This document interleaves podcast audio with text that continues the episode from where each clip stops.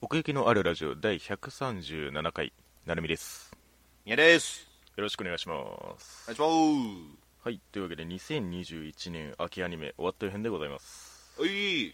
わりました。あ明けましておめでとうございますりました。おめでとうございます。スタチャス。 2021年の話をね年が明けてからするという感じになりますけれども、秋アニメですね。そうですというわけで、えー今回もアンケートの方実施させていただきまして全部で13票投票いただきましたありがとうございます。はで、えー何に何票入ったかなんですけれども、い。えーまず13票中6票おお、六票。おこちらが。、えー無色転生ああ。第2期ですね、えまあ、ツークール目ー、2クール目そうですとねいうか、まあ、ですね。そうですね分割の続きということですね、はい。これがそう、 えー6票を占めておりまして2票が2作品あります、そうはい。えーブルーピリオド、えーもう一つが王様ランキングうん。まあここですよねそうなうーんまあ、ブルーピリオドはまあ、と意外だったかなって感じ、俺は。なんか続きもの以外だと結構これを押しやすいのかなという気もするんですよねなんかああ、そうか。ここから始まっ、まあ、王様ランキングもな。うんもうそうだけど最初から始まってるし。なんかその期待値の高さもあったしうん。それに応えてくれたかなという作品でもありますね、はいはいはいはいそう、まあ、今期こういうなんだ、うんちゃんと一からスタートした感じのすごいのはあんまなかったからなそうです ねおのずと絞られてくるみたいなところもありましたけれどもせやねそして残りが3票なのですが、え1票ずつですね1票はがい3作品ございます、1つが86うん第2クールですね、これもそうですね同じような立ち位置ですけれども、えーそしてメガトン級武蔵 ちメガトン級武ょっ蔵とね今回我々見れてないんですけれど見もてないんです よねあったなーって感じですねそうそう聞そういてそうなんとなくねうんロボものの気配もいろいろあったんですけど我々ちょっとそこを後回しにしがちというとこありますんでねちょっと申し訳ないですけどもロボものうんそうこそれでいうとねマブラブも見れてないな俺あああおまけにあれ FOD 独占だしねそうなんだうん配信にはちょっと厳しいんですよねあと境界線戦記だっけそうそうう、、境界戦記ねあったあったうんあれもまあちょっと後回しにしててみんなそうそうそうそうそうえーそして残り1作品が、えー魔王イブロギアに身を捧げよ」ということで、もう一度お願いしていいですかえー魔王イブロギアに身を捧げよ」でございます ちょっとごめんなさいこれで、うん、全く知りませんでしたそんなものがあるとはっていうノーマーク中のノーマーク、まあ、あのいわゆる BL ものでしかも3分1話3分の作品 はい要はそのオンエア版とそのなんだ完全版みたいなのがあるタイプの作品でなるほど完全版はそのそういう行為のシーンが含まれてる分ちょっと長いみたいなあそうなんだというわけでですね先にちょっと全体に触れていただいてるというかそのお便りございますのでちょっと読ませていただきますねありがとうございますえー明けましておめでとうございますつれみですありがとうございます今年もよろしくお願いいたします、お願いしますえー今期は期待のオリジナルアニメや話題の原作アニメ化作品らが今一歩振るわなかった印象でしたうんそうですね 秋は毎年面白いのになーって思って確たかんでにすそんなことを言ってきましたねうん鶴見さんはあの無色転生に入れていただいているんですが、はいえー時点はワールドトリガーああワードリね2期の時は事前に原作を履修したため、えー今一つつかみきれていなかった各キャラクターやその関係性がだいぶ理解できるようになってきたことで面白さが大幅アップまた、えーあー事前の作戦立案や戦闘中の解説がスムーズに挿入できるランク戦という設定にも改めて感心しましたはいはいはいはいいやーワールドトリガー私は漫画で読んでるんですけどうんめちゃめちゃ面白いですねいやそう言うよないや俺も沼にはまりてえなとは思いつつもなんかうなんかいけてないね結構ねこの漫画読むと原作履修したからあの面白さ大幅アップって言ってもらってますけどはい原作読んでてもアニメだったらどうなるかなっていうのちょっと見たくなるような感じなんですよねなるほど、うんまあさすがに結構アクションがなすごそうだからねそうですねやっぱりあと動動いてなんぼみたいなそうそうそうそうそうそうで結構その戦略がハマるみたいなそのそういうシーンも多々あったりするんではいその辺のね感じとかもその声優さんがついてみたいな感じで見たくもあるっていうそっかだから、うんあの駆け引きだよないわゆるそうそうそうそうそうランク戦ってこれ要はその誰敵と戦うんじゃなくてその主人公が所属してる組織内のそのチーム戦の話を延々やってるっていうそれだけで面白くできるっていうのはすげえなって思うんですよねはあはあはあはあだからキャラがすげえ立ってるんですよねめちゃめちゃなるほどうーんだからなかなかね 一気に見ようと思うとしんどいんですけどそうだね 俺もはるか向こうに行っちゃってる感じいやーまあ入り口を逃すとねなかなか難しいですけれどもそうそうそうでもワールドトリガーをワートリって訳すのは知ってんで初歩の初歩じゃねえかど うやいや、なんも、なんもどやれないのよ。えーそして、ダークホースは見える子ちゃんでしょうか、うんえー初回に感じた出落ちマンネリ化の懸念を毎回新しい角度の見せ方をすることで払拭しただけではなくさまざまな伏線回収や最終的にミコが自分の能力に向き合うラストまでのシリ,、えーシリーズ構成の妙にうなりましたうん最後にしっかりホラーとして締めたのも良かったですということでいや面白かったですねみえる子ちゃんまあ私は結構舐めてましたねまあいっかってなって見てないパターンなんですけどはいはいはいはい、はい、結構評判高いですね全体的に、見える子ちゃんかコミュ障さんコミュ障さんじゃないコミさんかみたいな悪 口やもう言っちゃって ちょっとねコミさんがねこん今回僕がねあのそれこそテレビで映んなかったので、はいはいはい見え見えない子ちまあ見れてゃん、ないという見えない子ちゃうんだったんだよね、んいやちゃんって まあまあこちらもね後ほど話していければと思いますけれどもはいはいさあではえー、1票に投じていただいた我々が見てない作品ですけれども、うんえーまずメガトン級武蔵はいえー異星人の侵攻によって人類の99%がほそ滅ぼされ主人公をはじめとしたメインキャラクターの多くが家族を失っているという激重設定からは想像できない超爽快なストーリーが最高でしたえそれ人類の残り1%は女子だったってことはない、ね そういう話じゃない のあじゃ週 末週末のハーレムじゃないあなんか聞き聞き馴染みのあるなんかの いや馴染んでないのまあいわゆるその原作がまあその複数のメディア展開している作品で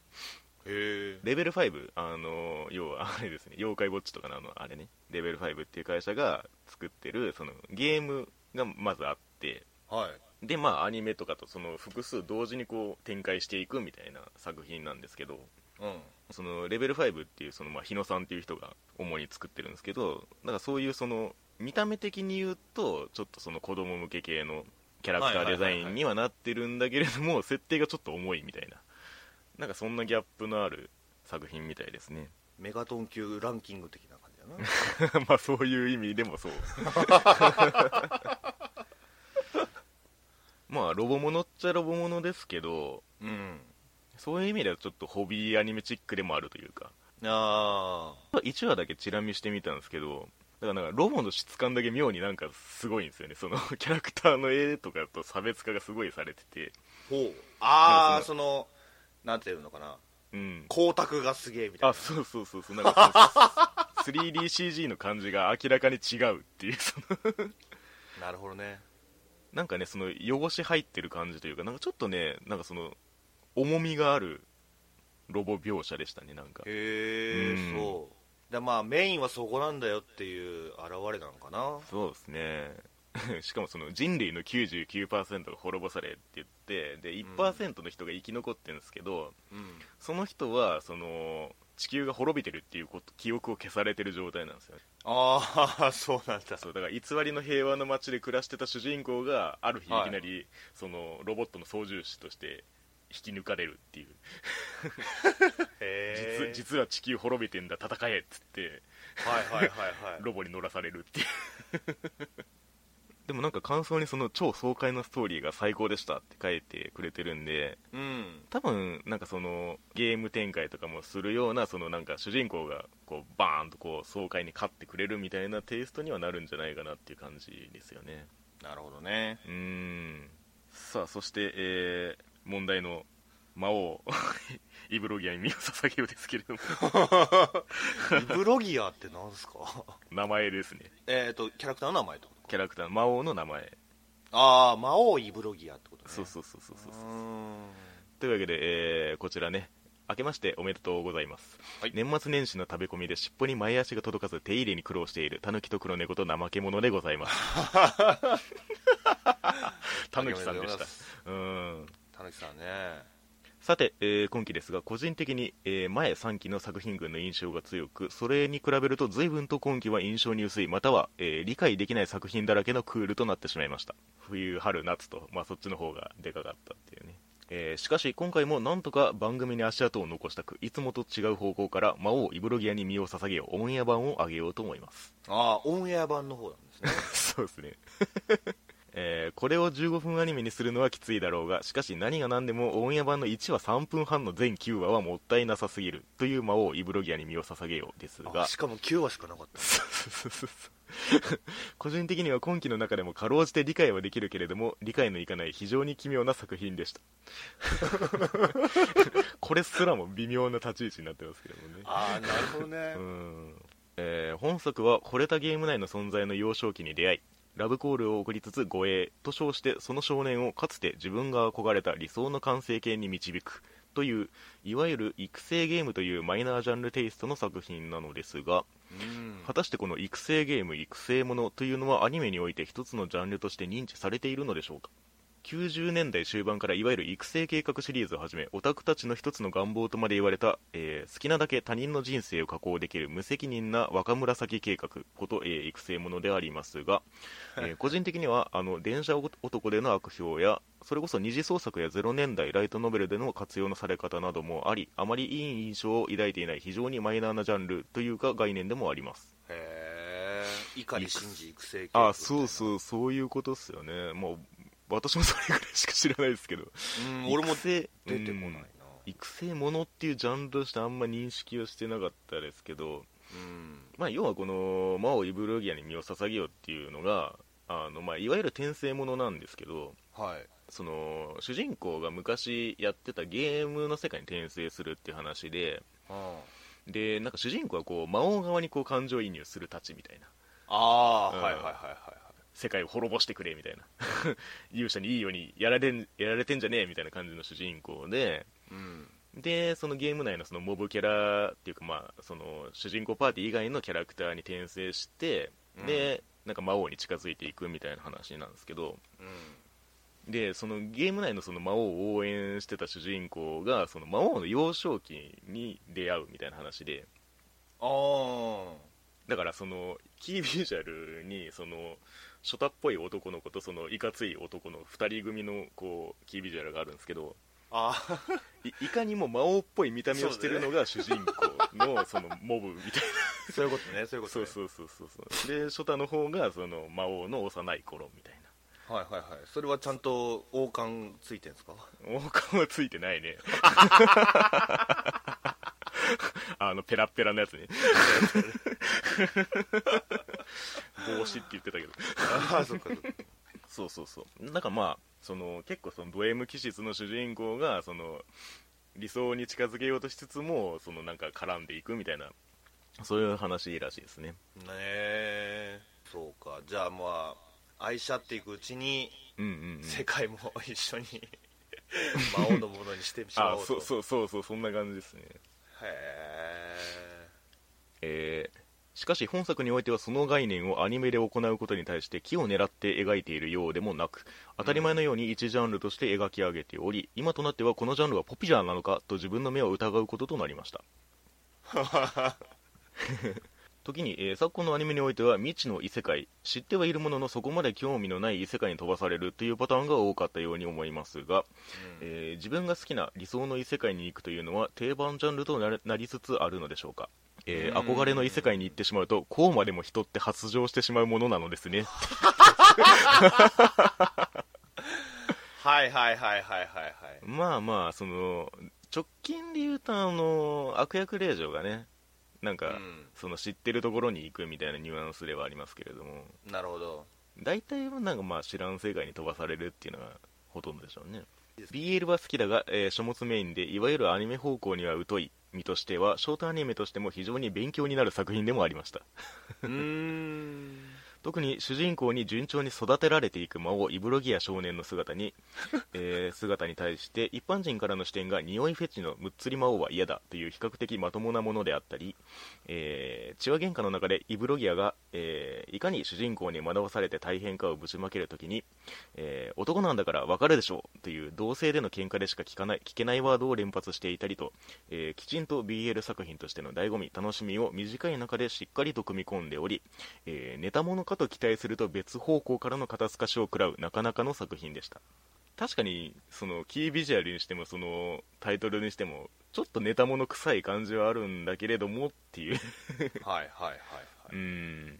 もしこの手の、えージャンルであるのなら主人公、えー育成者の手を離れて自らキャラクターがわがままや判断をして行動しきるというのが一つの山場になるはずなのに、えーそれを血は喧嘩の中で終わらせてしまいしかし前話終わって振り返ってみるとストーリー中の山場はそこにしかなくなどと言いたいこと突っ込みたいことが多くそのためにえーそのためにもせめて1話5分のアニメであったならその辺りをもう少ししっかりと描けたのではないかと思うと非常にもったいない作品と思えてなりませんはいはいはいはいねえー原作のある作品だそうなのでもう少し原作が組み上がってからのアニメ化だったらより面白い作品になっていたことでしょう